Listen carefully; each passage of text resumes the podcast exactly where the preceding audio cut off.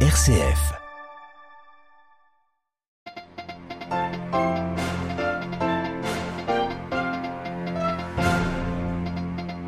Audience générale du pape François ce matin, place Saint-Pierre. Le pape qui a poursuivi son cycle de catéchèse autour de la vieillesse, revenant aujourd'hui sur le silence de Dieu face aux épreuves que nous traversons. François qui est revenu sur le livre de Job, le compte rendu juste après ses titres. À la une de ce journal également, le dialogue diplomatique de plus en plus compliqué entre la Russie et les pays européens à cause de la guerre en Ukraine. Moscou a annoncé aujourd'hui l'expulsion de dizaines de diplomates européens. Et puis, quelques jours après les élections législatives dans le pays, retour dans notre dossier ce soir sur le système confessionnel du Liban, clé de voûte, mais également limite du pays du Cèdre. Radio Vatican, le journal Olivier Bonnel. Bonsoir. Comment interpréter le silence de Dieu face aux épreuves de la vie? Le pape François a poursuivi ce matin son cycle de catéchèse sur la vieillesse durant l'audience générale place Saint-Pierre. Le Saint-Père qui s'est penché cette fois-ci sur la figure de Job, un exemple de foi et de confiance en Dieu dans l'épreuve. Le compte rendu de Claire Ayobé. Dieu qui semble souvent silencieux face au mal est pourtant mystérieusement présent auprès de chacun dans l'épreuve, avec une tendresse et un amour rédempteur. C'est ce que nous enseigne le personnage biblique de Job, dont la foi persévérante au milieu de profondes souffrances nous aide à mieux comprendre le silence apparent de Dieu.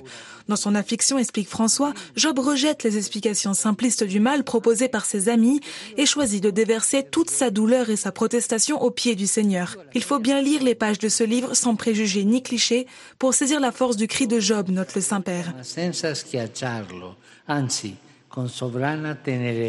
Bien souvent, a aussi affirmé François, nous recherchons une explication au mal qui s'abat injustement sur nous-mêmes ou nos proches. Est-ce la vie ou bien l'histoire qui sont responsables de ces excès de souffrance? Et faut-il les bénir comme si elles étaient une réponse méritée à nos fautes? Ni l'un ni l'autre, et il existe un droit de la victime à protester lorsque le mystère du mal devient un fardeau incompréhensible, a affirmé le Saint-Père. Le silence de Dieu au premier moment du drame signifie ceci. Dieu ne recule pas devant la confrontation, mais il laisse d'abord à Job le moyen d'exprimer ses protestations, et peut-être devrions-nous aussi parfois apprendre de Dieu ce respect et cette tendresse. À l'image de Job, les personnes âgées qui subissent souvent des épreuves et des frustrations à la toute fin de leur vie peuvent être aujourd'hui pour chacun de nous un exemple de persévérance dans la foi.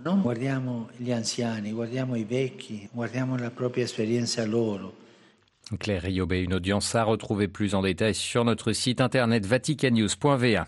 Toujours dans l'actualité vaticane, il est désormais possible pour ceux qui font partie d'une famille religieuse d'être nommés supérieurs majeurs d'un institut religieux ou d'une société de vie cléricale apostolique de droit pontifical sans avoir été ordonné prêtre. Un document publié ce mercredi par le pape François introduit cette nouveauté canonique. Ces nominations peuvent se faire de manière discrétionnaire et dans des cas individuels, supervisés par le dicaster pour les instituts de vie consacrée et les sociétés de vie apostolique. Au sommaire de l'actualité internationale, la Russie qui expulse des dizaines de diplomates européens, des représentants de la France, de l'Italie et de l'Espagne en particulier. Une décision annoncée cet après-midi qui répond à des expulsions de diplomates russes intervenues après le déclenchement de la guerre en Ukraine. Des expulsions qui risquent de compliquer davantage le dialogue entre Moscou et ses partenaires européens. À Moscou, la correspondance de Jean-Didier Revoix. 34 diplomates français, 27 espagnols et 24 italiens devront prochainement quitter la Russie. Pour Moscou, il ne s'agit que de représailles à l'expulsion de diplomates russes par ces pays en raison de l'opération militaire spéciale en Ukraine. Reste que les chancelleries européennes dénoncent ces mesures, à l'instar de la France. Elles saluent le courage et le professionnalisme des diplomates expulsés et précisent que leur travail s'inscrit pleinement dans le cadre des conventions de Vienne sur les relations diplomatiques et consulaires. Rome a pour sa part estimé que ces expulsions constituaient un acte hostile mais le président du Conseil, Mario Draghi, a précisé qu'il fallait absolument éviter une rupture des relations diplomatiques. Elle reste à ses yeux le seul moyen d'obtenir la fin des hostilités. Madrid, de son côté, s'est borné à rejeter ces expulsions, car depuis plusieurs mois, des centaines de diplomates ont été expulsés de Russie et de pays européens dans un contexte de tensions croissantes, une situation qui suscite de nombreuses interrogations sur les moyens humains à disposition des ambassades pour trouver le moyen d'apaiser les tensions et de sortir d'une crise sans précédent entre Moscou et ses partenaires occidentaux. Jean-Didier Revoin, Moscou pour Radio Vatican. Et la Russie qui poursuit également ses mesures de rétorsion envers les médias étrangers, ainsi cette fermeture annoncée du bureau de la radio-télévision canadienne CBC à Moscou. Une réaction à l'interdiction de diffusion des chaînes du groupe russe RT au Canada. Le premier procès pour crime de guerre depuis le début de l'entrée en Ukraine des troupes russes est ouvert aujourd'hui devant un tribunal à Kiev. Le suspect est un jeune russe de 21 ans, Vadim Shishmarin. Il a plaidé coupable et reconnu les faits qui lui, ont, qui lui sont reprochés. Il est accusé d'avoir abattu un homme le 28 février dernier dans la région de Soumy au nord-est de l'Ukraine pour éviter que celui-ci dénonce son unité militaire. Le jeune russe encourt la prison à perpétuité. Et puis preuve que cette guerre dépasse les seules frontières européennes. Le Japon exhorte son voisin chinois à jouer un rôle responsable dans ce conflit. Tokyo qui s'est rangé du côté des Américains et des Européens condamnant sans réserve l'invasion de l'Ukraine par la Russie.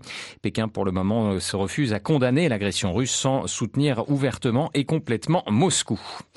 Et puis le Bélarus, principal pays allié de la Russie, a aujourd'hui introduit la peine de mort pour préparation d'attentats ou tentatives d'actes de terrorisme, selon un, décret publié. D'après la chef de l'opposition qui vit en exil, cette mesure est une menace directe qui vise les opposants au régime d'Alexandre Loukachenko. Le secrétaire d'État américain Tony Blinken dénonce lui des décisions qui sont celles d'un dirigeant autoritaire qui s'accroche au pouvoir par la peur et l'intimidation. Fin de citation. Un mot des États-Unis où les évêques ont exprimé leur tristesse euh, suite aux deux fusillades meurtrières survenues ces derniers jours à New York et en Californie. Dans un communiqué, les évêques euh, américains appellent un dialogue honnête pour faire face au mal persistant du racisme dans le pays. Plus d'informations à retrouver sur vaticannews.va. Au Liban, c'était le premier scrutin organisé depuis le soulèvement populaire de 2019, des élections tenues dans un contexte majeur encore de crise après l'explosion du port de Beyrouth en 2020 et la pandémie de Covid-19. Hier, les résultats des législatives sont tombés avec une percée des candidats indépendants issus du mouvement de contestation, un progrès relatif pour les forces libanaises, parti chrétien opposé au Hezbollah, et un recul pour le puissant mouvement chiite. Gros plan ce soir sur le système confessionnel en vigueur au pays du Cèdre. Professeur à l'Université américaine de Paris, Ziad Majed revient pour nous sur ce système inscrit dans la Constitution depuis 1926 sous mandat français, un système renforcé par le pacte national lors de l'indépendance du Liban en 1943. La philosophie ou l'idée est la suivante. Dans un pays où il y a 17 communautés religieuses différentes, un système démocratique à majorité simple ne suffit pas pour intégrer et rassurer les représentants des communautés. Il faut un système qu'on appelle consociatif, c'est-à-dire les décisions se font par majorité de deux tiers et plus, ou même par consensus.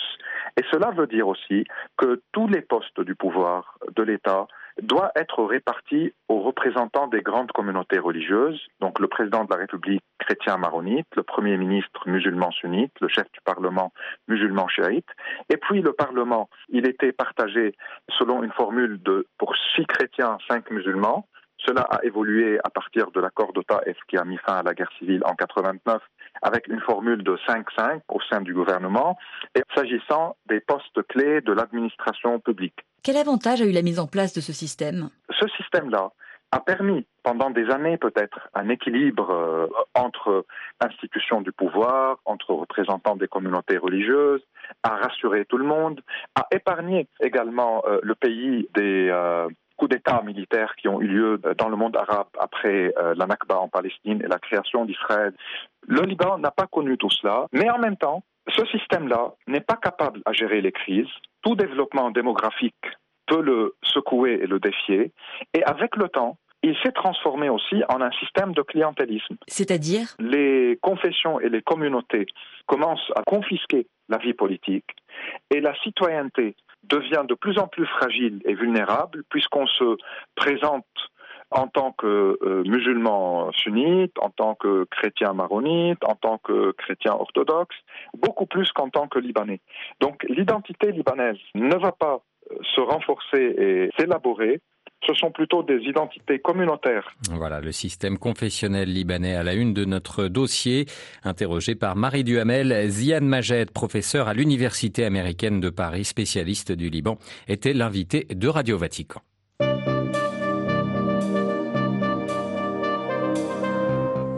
Ainsi s'achève ce journal. Merci pour votre fidélité. Prochain rendez-vous de l'information du Vatican, de l'Église et du monde. Ce sera demain matin à 8h30 en direct de Rome.